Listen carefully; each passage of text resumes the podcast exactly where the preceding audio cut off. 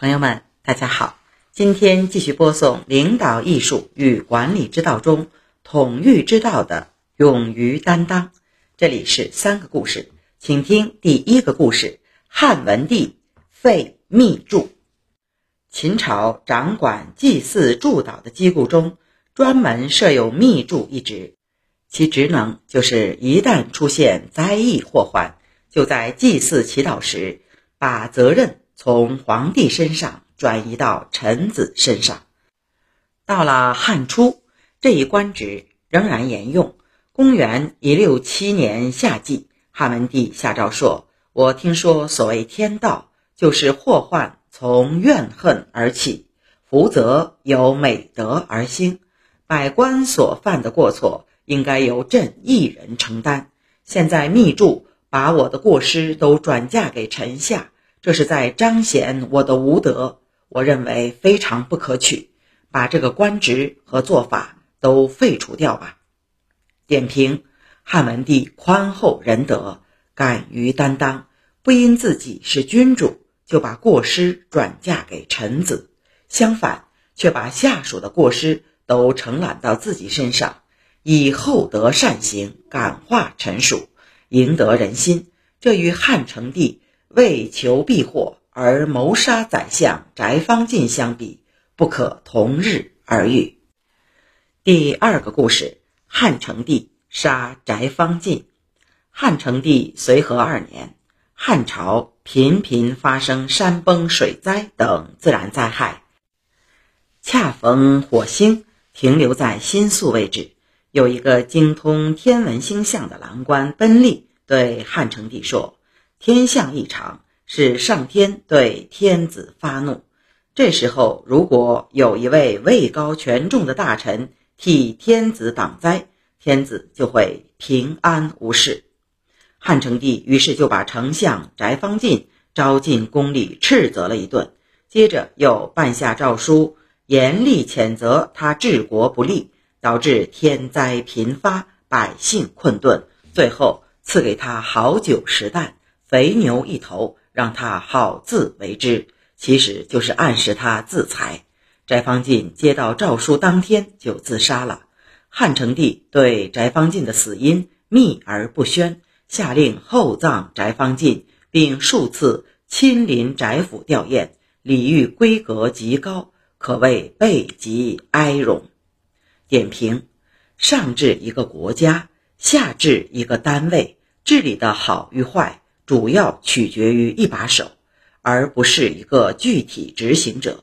但很多领导的作风却是有功就往自己身上揽，有过则往下属身上推，严重缺乏担当精神，难以让下属心服。汉成帝试图把灾祸转移到大臣身上，充分暴露其自私狭隘且无仁爱之心的本质。之后。有闻过是非，掩人耳目，表现得太过虚伪。这与汉文帝的宽厚仁爱、勇于担当相比，简直是天壤之别。司马光对此议论说：“如果真有天命，那么天命就是不可更改的，祸福哪能随便转移呢？即使可以转移，仁德之君也不会那么做。如果说翟方进，罪不至死而杀了他，以此来抵挡灾祸，就是污蔑上天。如果翟方进有罪当诛，却隐瞒了他的罪过而厚葬他，则是玩弄人心。汉成帝打算污蔑上天，玩弄人心，但最终却没有得到任何好处，可以说是不懂天命。司马光的点评可谓恰如其分。褒贬分明，天道不可欺，人心亦不可欺。玩弄手段、欺天罔人者，岂能得逞？做人平日里但求修身养德，问心无愧，遇事就可坦坦荡荡，顺其自然。何必事到临头推卸责任？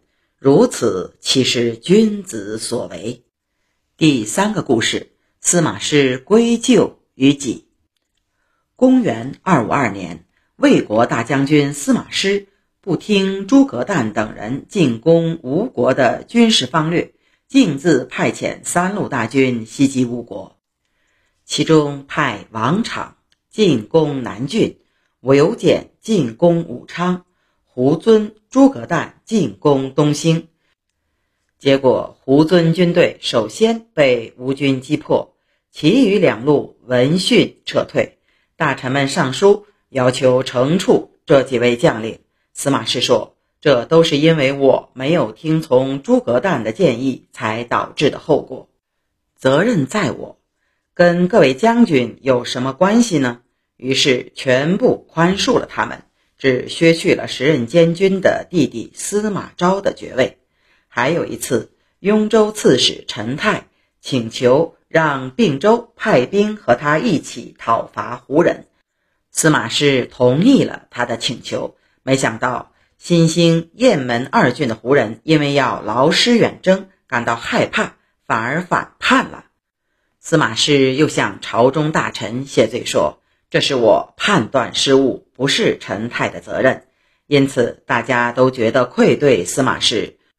同时，内心又满怀感激喜悦之情。点评：司马师具有高超的领导艺术，决策失误时能够主动承担责任，包揽过错，向下属展示了坦荡的胸襟和勇于担当的人格魅力。这样反而能够行师而名扬，兵挫而战胜，因此能够凝聚人心。使人人乐于为其效命，从而成就事业。反观有些气局狭小的领导，进贡乏能，闻过是非，把功劳全部归于自己，把错误全部推给下属。长此以往，下属就会心怀怨愤，上下就会离心离德，最终导致团队分崩离析。洗澡尺说。